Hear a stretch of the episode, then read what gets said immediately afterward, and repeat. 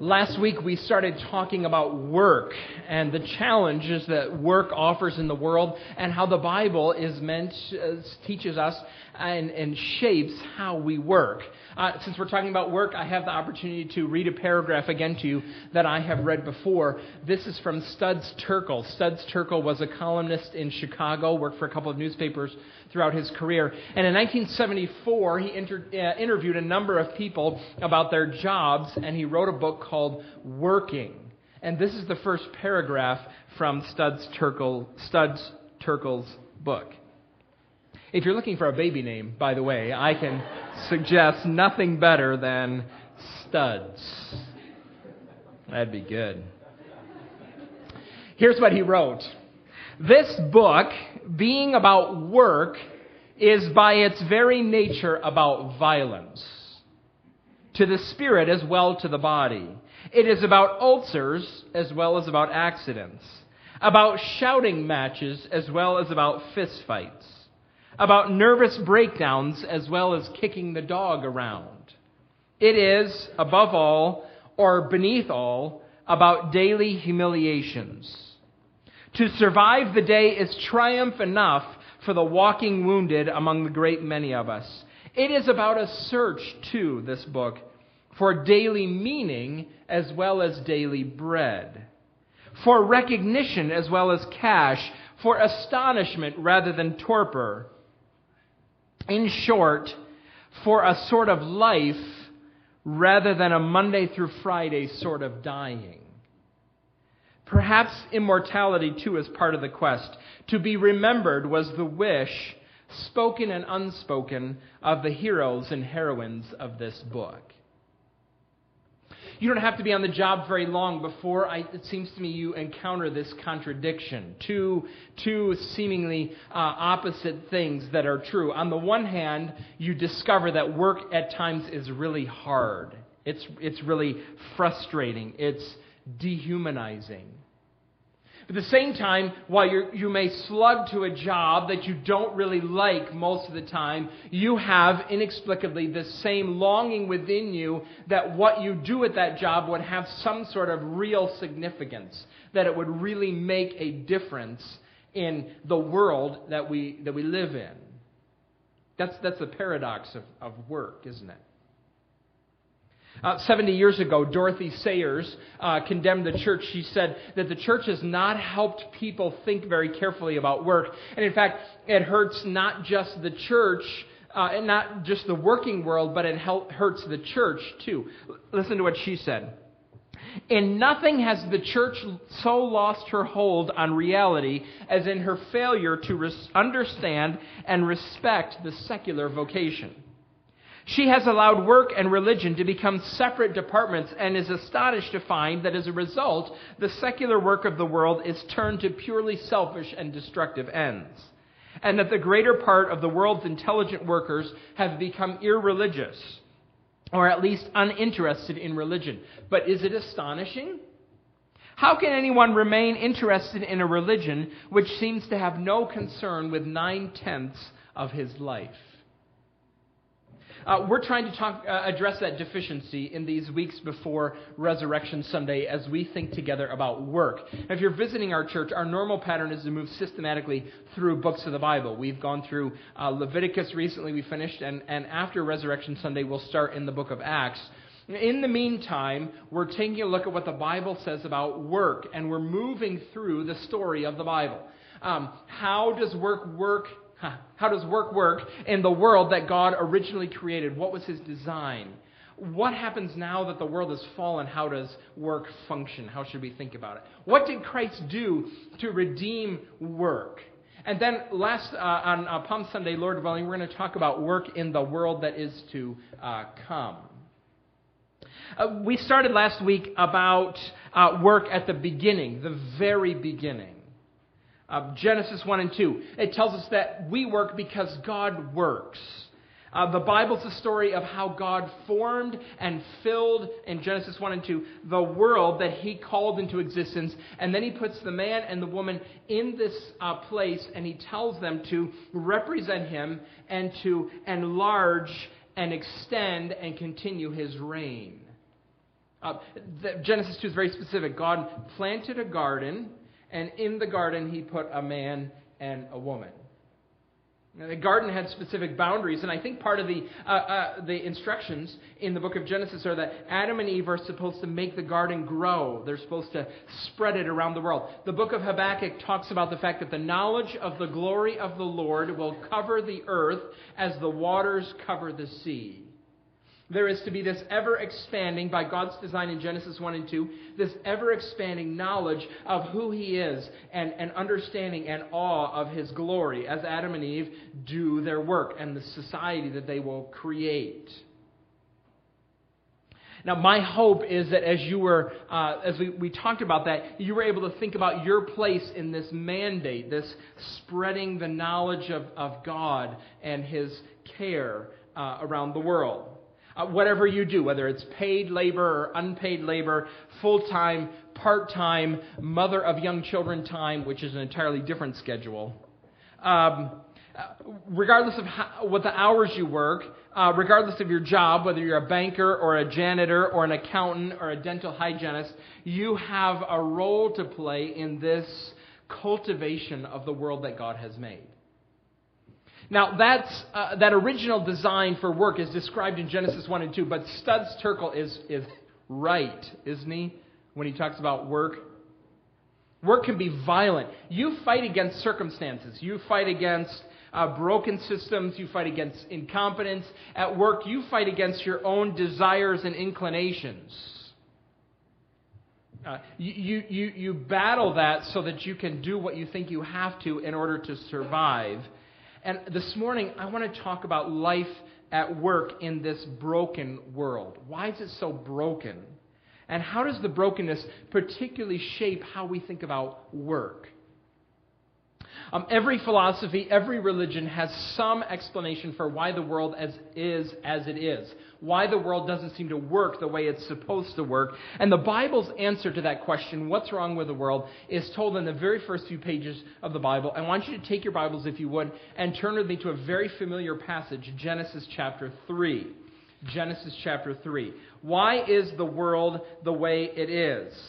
It has to do with the introduction of sin into the world, which is a story we find in Genesis 3. Again, it's just in the first few pages of your Bible. And when you get there, your Bible might, like mine, have this title. Uh, my Bible says it's the fall. Uh, maybe you could call it the rebellion. That might be a good phrase. Here's the Bible's explanation of what's wrong with the world. You're very familiar uh, with this story, I know, but it's so important in the Bible, it, it deserves another reading, another hearing. So follow along as I read from Genesis chapter 3, if you would, please. Genesis 3 1. Now the serpent was more crafty than any of the wild animals. And immediately you should you start and you stop and you think to yourself, serpent, who's this? Where'd he come from? What, what's he doing here in this story? As the Bible unfolds, we'll discover that uh, the serpent is God's enemy, and he attacks God through his surrogates, through his image bearers, human beings. Because he hates God, he hates everything that represents God, so he hates human beings as well. He plays a role in the Bible, but even this verse tells us it's somewhat of a limited role. Here's why. Where did he come from? The serpent was more crafty than any of the wild animals the Lord God had made. God made him. This is the story of God's creatures acting in rebellion against their creator. This is not an equal war. This is not one God, a good God, and one God, a bad God, fighting against one another. This is God who made the world and the world in rebellion against him.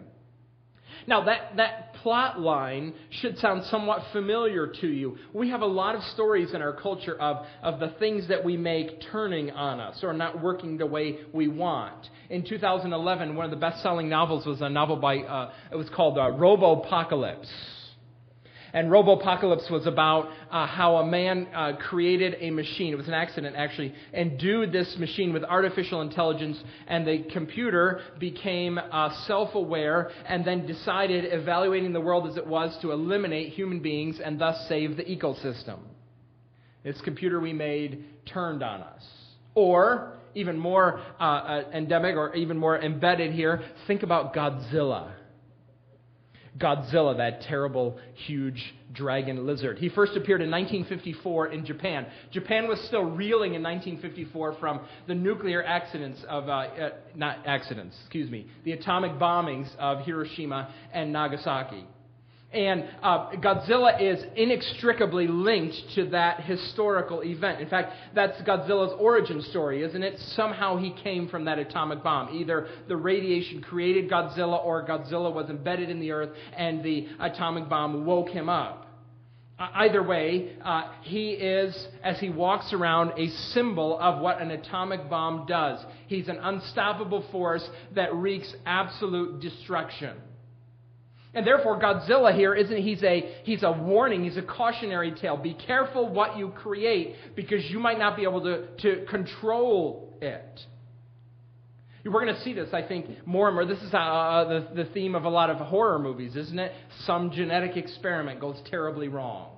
Some invention uh, turns and, and, and, and destroys humanity. This is warnings. Be careful what you make. Mm. It's about the uh, warnings about the pride of, of human beings.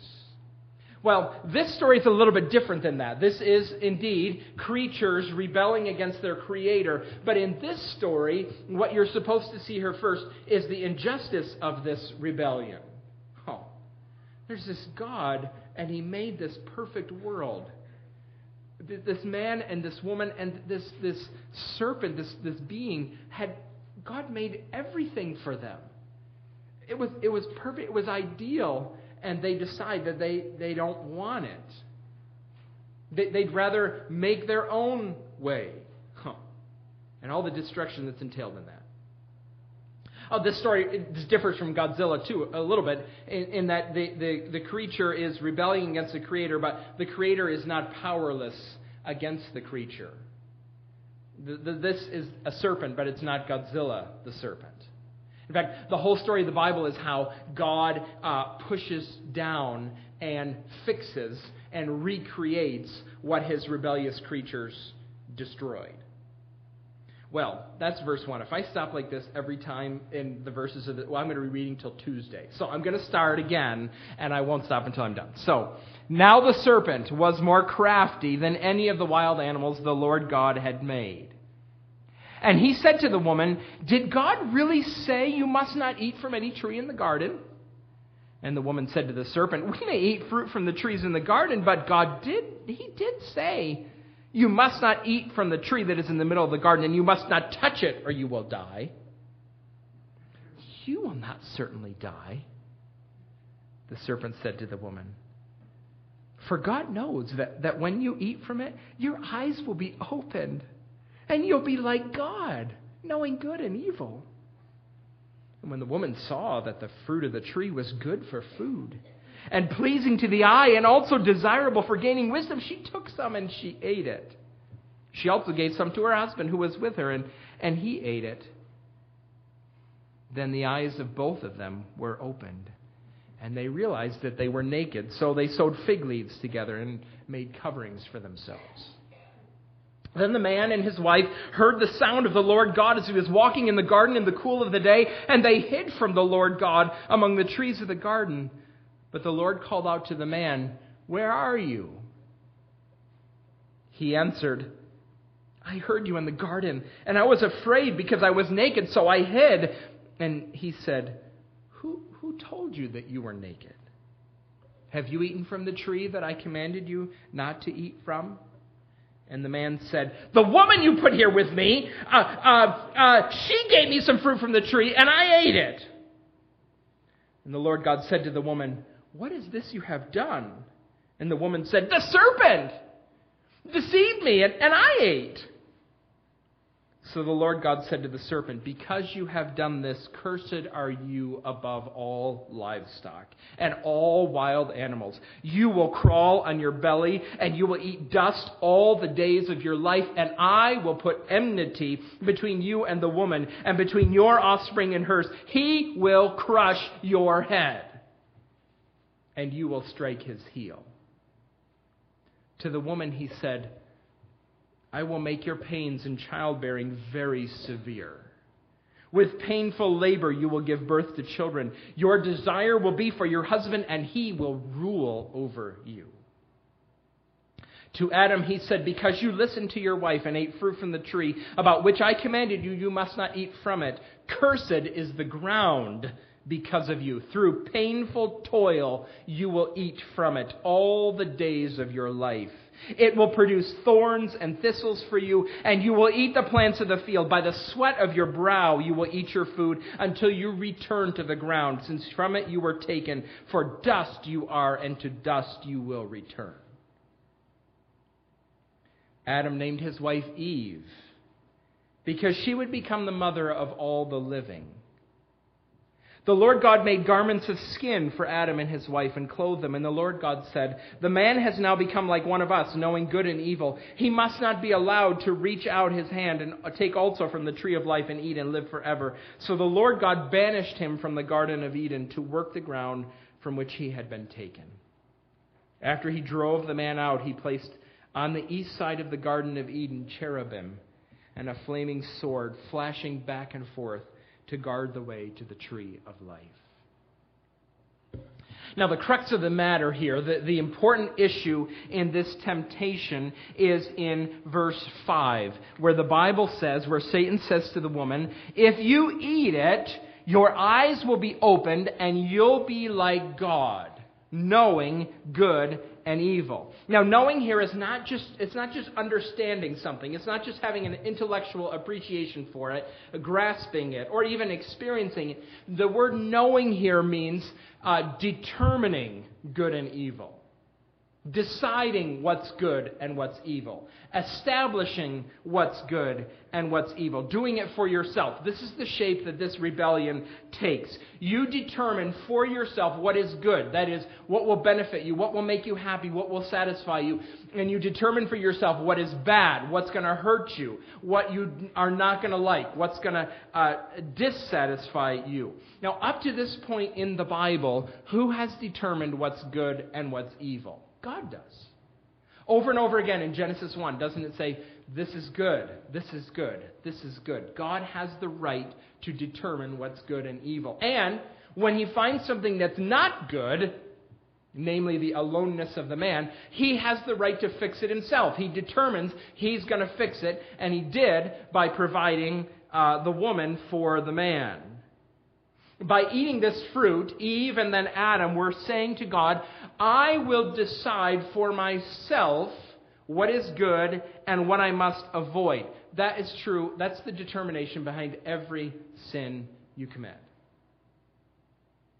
Uh, you are going to decide for yourself what is beneficial to you, regardless of what God says.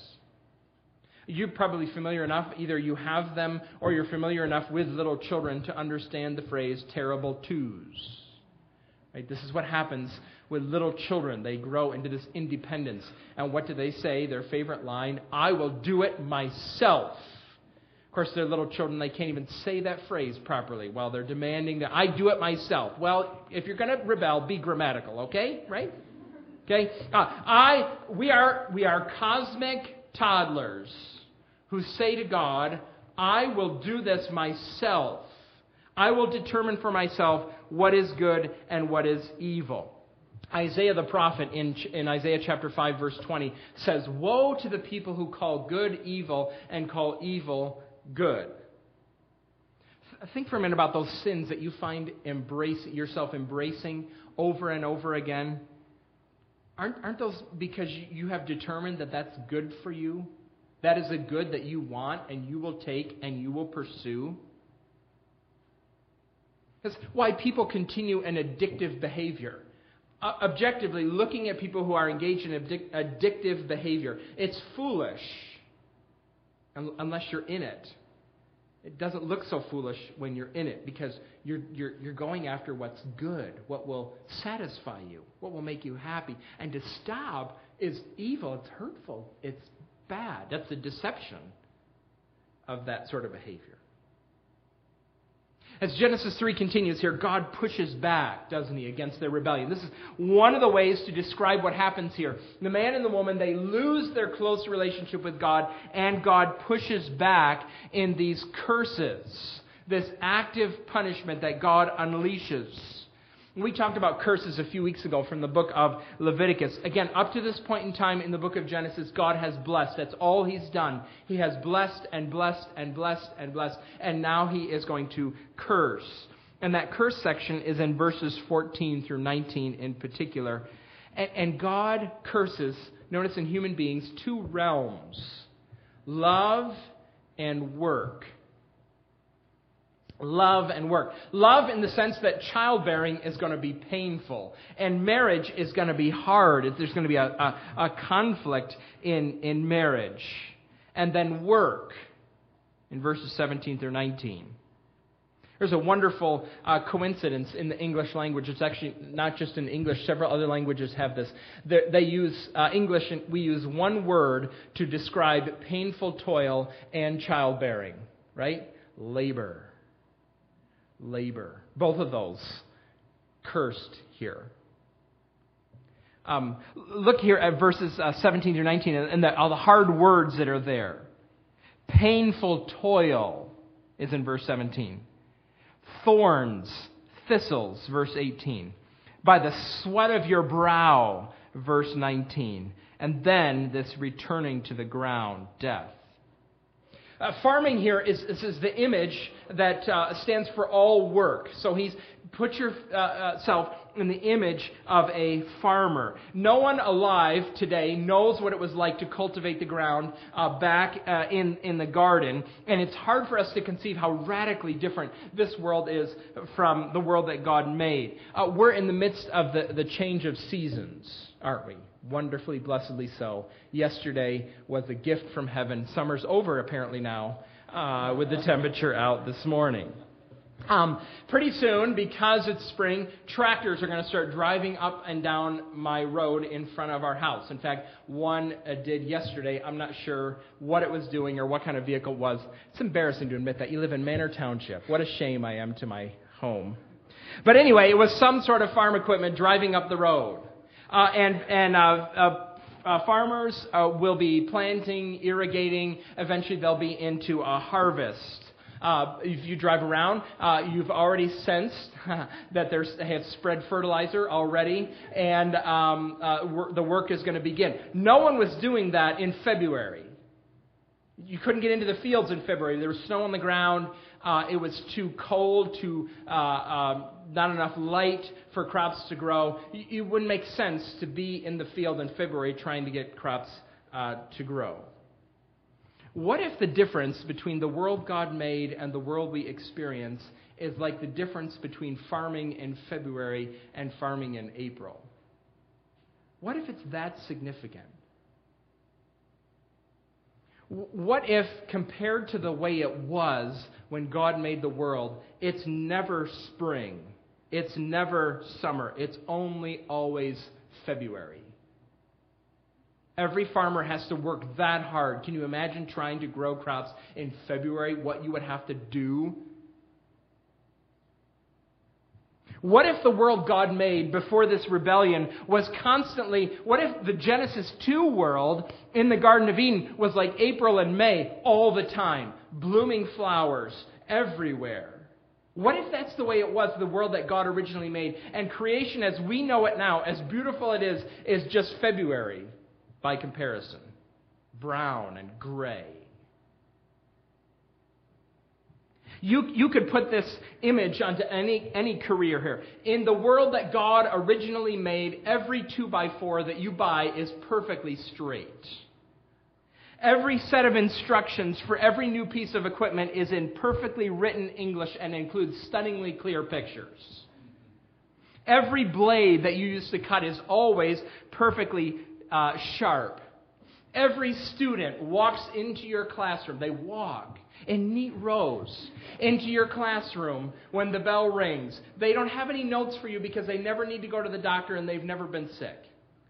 and they, they, they put their backpacks away, they hang up their jackets, they get their books, they sit down at their desks, and when, when, when class is ready to start, they look to you and they say, Oh, teacher, oh, teacher, wise one, teach us about fractions. We long to know about participles. Teach us about the local county government. It is beautiful for us, and you are wise. Instruct us, O teacher. That's probably not the school that you attend or you teach at, right? Uh, is, is that how your building projects go? Every 2 by 4 is perfectly straight, every set of instructions is always right. Huh. The world is, is broken. Romans 8 says the world is groaning under the weight of our rebellion, and we, we feel it. We feel it. Work for all of its promises comes with a huge amount of frustration. Every job that you do, even if you love it, there are parts of it that you hate. There's parts of it that you have to do in order to enable you to do the things that you want to do. Tim Keller says he notices a, a generational difference in this. Tim Keller is a baby boomer. And uh, so he watched his parents and their peers, uh, the World War II Great Depression generation, and how they approached work. Uh, for them, they were grateful to have, he says, any sort of job, any sort of work, and you went and you worked at your company and you stayed there and you didn't complain and you were happy to have it because it was work that brought money home. Now, in contrast to that, he says that he watches his children and he watches uh, the younger generations in his church, and he says what many of them are looking for is not just work, but they're looking for the job. The perfect job. The ideal occupation and the ideal company where there is never any frustration and never any challenges and never anything that makes them quit. That is a paralyzing attitude. Actually, uh, both generations are a little bit out of balance. It's not wrong to want to have a career that is satisfying and fulfilling, but it's naive to think that in this broken world, you're going to have a career without this cursed brokenness. This is normal in this life that we have. Now, what I want to do right now is I want to shift a little bit and I want to talk about how we experience this frustration, how this curse works into our work, how it shows up. And, and there's a, couple of different directions that I want to want to focus on. Um, first, I want to talk about frustrations that we encounter from the outside in. Frustrations from the outside in. Because this world is broken, we experience this just in the atmosphere of uh, in the culture in which we live when we work.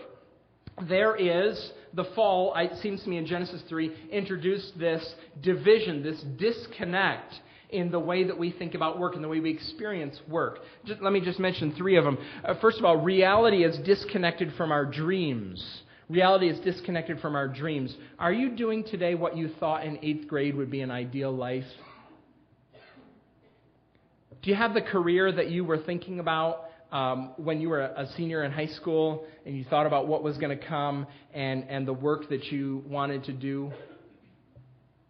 Or even when you're at work, are, are you performing the way that you envisioned yourself? At some point in time, you were in preparation for this job, or you walk onto the job site for the first time and you think, oh, I'm going to I'm gonna master this job, and I'm going to impress somebody, and I'm going to get the promotion that, I, that I, I'm looking forward to, and I'm going to have a career.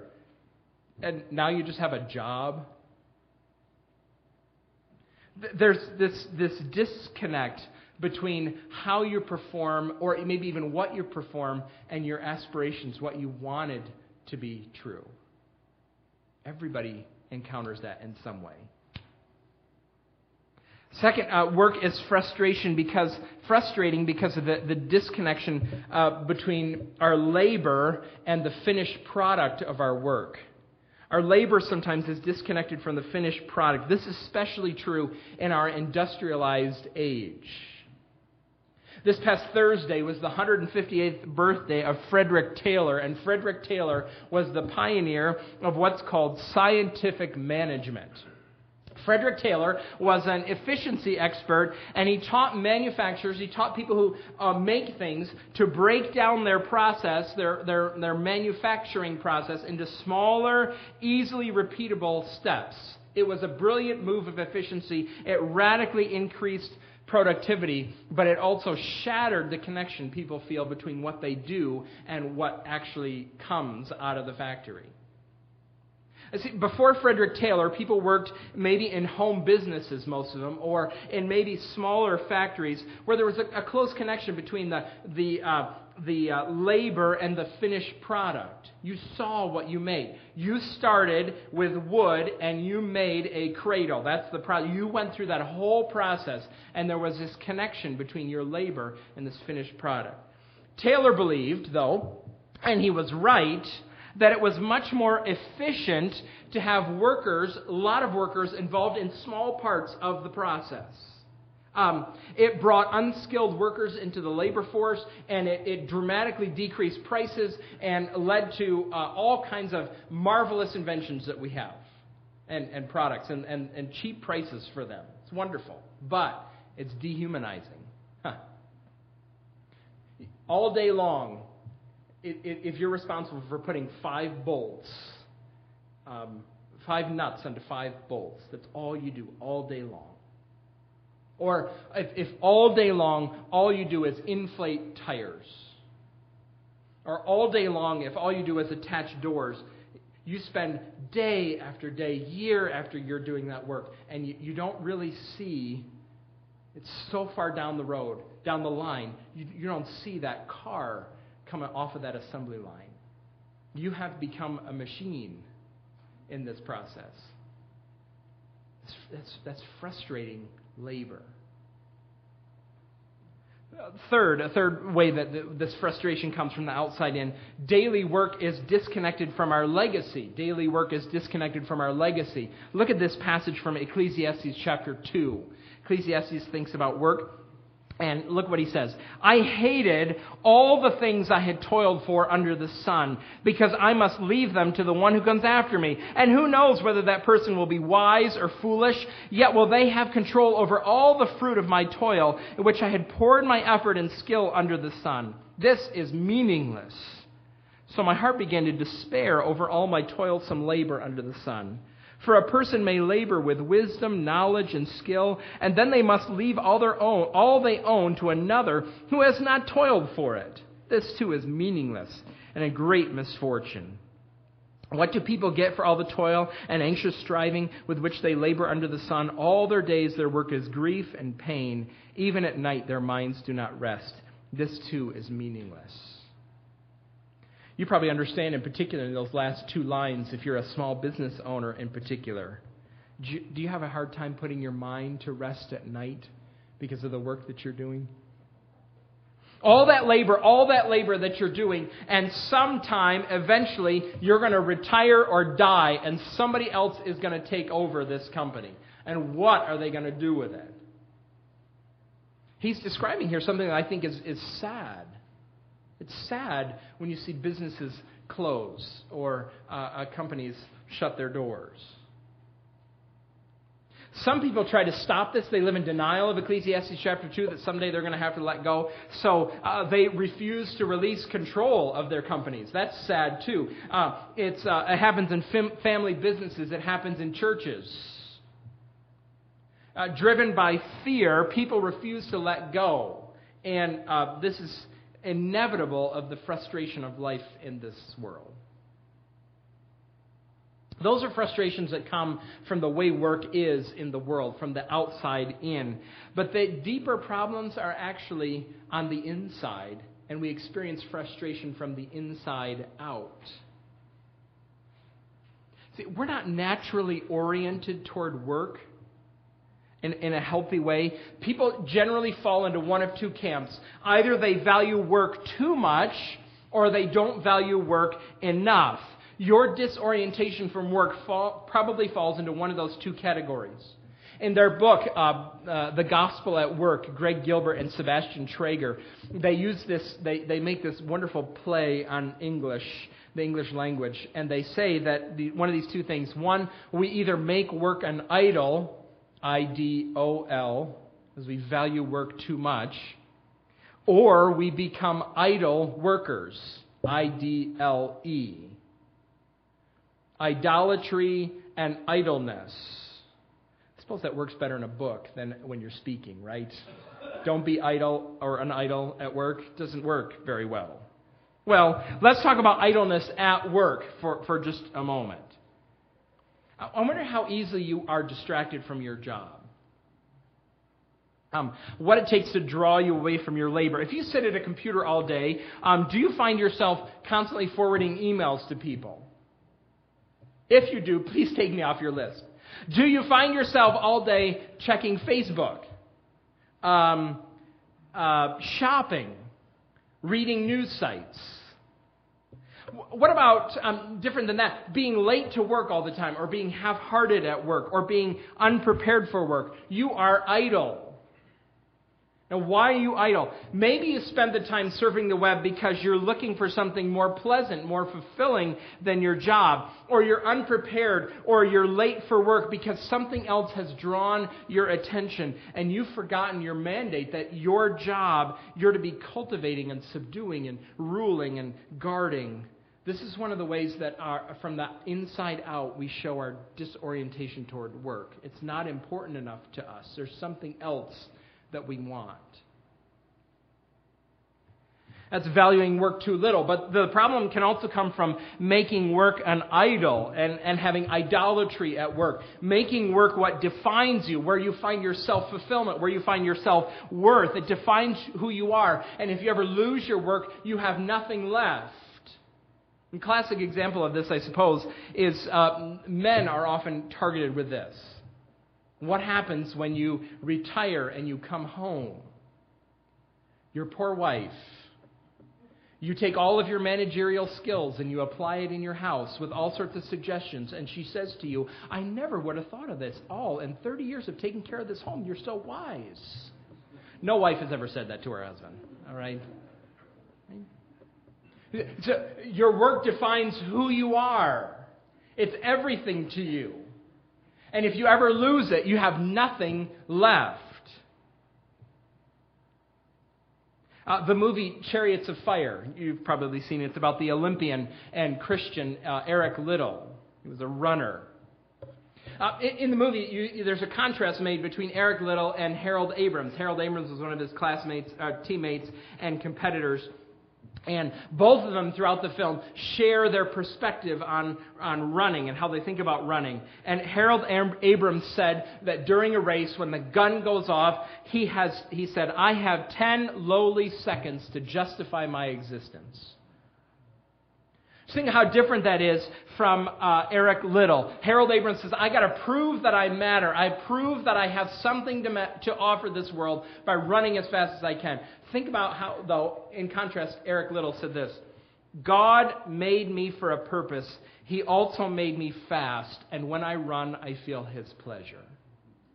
It's a radically different approach to work. It seems to me, I think that Eric Liddell must have read Psalm 147, 10 and 11. Look what it says. His pleasure, God's pleasure, is not in the strength of the horse, nor his delight in the legs of the warrior. The Lord delights in those who fear him, who put their hope in his unfailing love. God does take delight in what he has made. There, there's a contrast here that you're supposed to get. God loves fast horses, and he loves to uh, watch um, um, people exercise the gifts that He's given them. That's true. But in comparison, what brings Him delight is those who revere Him and put their hope in His unfailing love. And I wonder if it's true that the most important thing in your life is how fast you can run, or how skillfully you can build, or how impressively you can draw, or how masterfully you can teach, uh, or how strategically you can program, and not in this delighting in Him fearing him. What, how do you want to work? How, how, I wonder how you want to go to work. Do you want to work as if every project I do justifies my existence? Every lesson plan that I write uh, justifies my existence? Or, or do you want to say, God made me skilled. And when I cook, when I teach, when I lead, when I direct, when I paint, I feel His pleasure. Now, how does that happen? How do you move from Harold Abrams to Eric Liddell? How, how do you move from idolatry as work, uh, work as idolatry, to work as worship? And we're going to focus on this more next week, but, but I just want to give you a foretaste, um, like the Bible does in Genesis 3.15. Look at this verse. I read it. It comes right before God speaks to Adam and Eve about the curse and how hard life is going to be for them. He said, they overheard this, God speaking to the serpent, I'm going to put enmity between you and the woman, and between your offspring and hers. He will crush your head, and you will strike his heel. See, in order for you to work, to move from either idleness or idolatry at work to work as worship, when I run, I feel his, his pleasure there's this serpent that's going to have to be dealt with. The serpent and all the mess that he introduced into the world. Somebody's going to have to undo what he did. You're going to have to have a different way of living other than living in the world that the serpent made and the world that the serpent uh, designed for you. You're going to have to have something that's going to trump whatever it is you're seeking to get at work, or trump whatever it is you're seeking to get out get by avoiding work.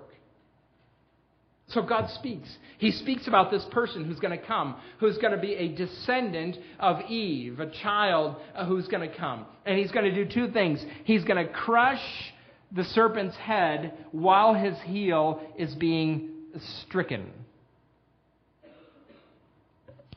Jesus, he's speaking of the Lord Jesus who's going to come. This is the first mention in the Bible of the fact that God's going to rescue us. He's going to send Jesus who's going to crush the serpent's head. When you crush a snake's head, it's pretty much over for the snake. How's he going to do it? Jesus is going to come. He's going to live a perfect life. He's going to resist every temptation that Satan is going to offer him. He's going to perfectly obey his Father. He's going to fulfill the mandate. We'll talk about this next week. He's going to fulfill the mandate that Adam failed to fulfill. And Jesus is going to do it perfectly. He's going to defang Satan. He's going to defang the serpent. How's he going to do it? By destroying, by, by taking away Satan's greatest weapon. Satan hates, the serpent hates humanity, so he wants to, and God, so he wants to move humanity into disobedience from God. And then when we disobey, he wants to ask God, God, these creatures that you made, they rebelled against you. You need to get them, punish them, kill them. Jesus comes. And, and he, he dies for us in our place and bears the punishment that we deserve.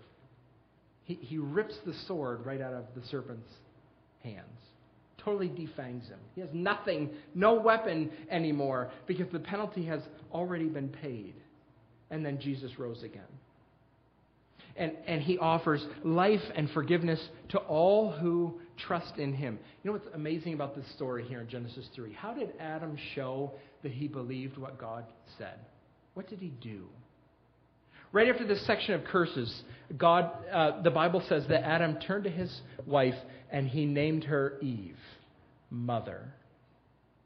God says, You're going to have offspring that are gonna, that's going to crush the, the head of the serpent. So what does Adam do? He says, Oh, your mother. There is going to come an offspring. I believe what God says about the offspring that's going to come that's going to crush Satan's, the serpent's head. Oh.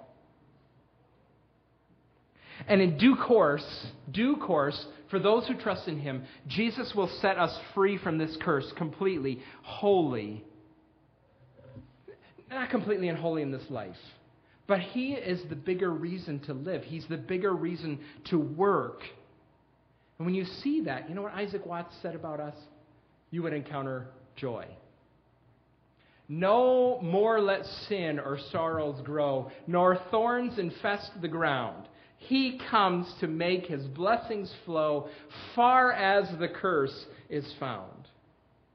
And in that, even when you go to work on a thorny day, there is joy. Let's pray, shall we? Father, we thank you that the reality of the resurrection, the death and resurrection of the Lord Jesus, is greater, uh, a more significant and abiding truth even than the curse that we feel when we work. Fathers, I, I think, think about this. I know there are men and women in this congregation, and we, we vary between which one of these ways that we, we stumble into idleness or into idolatry. Would you exalt the Lord Jesus in our minds and in our hearts uh, to, to reorient us to work? He's the one who, who conquered the curse and will erase the curse someday. So, would you, would you change how we think about the frustrations of work?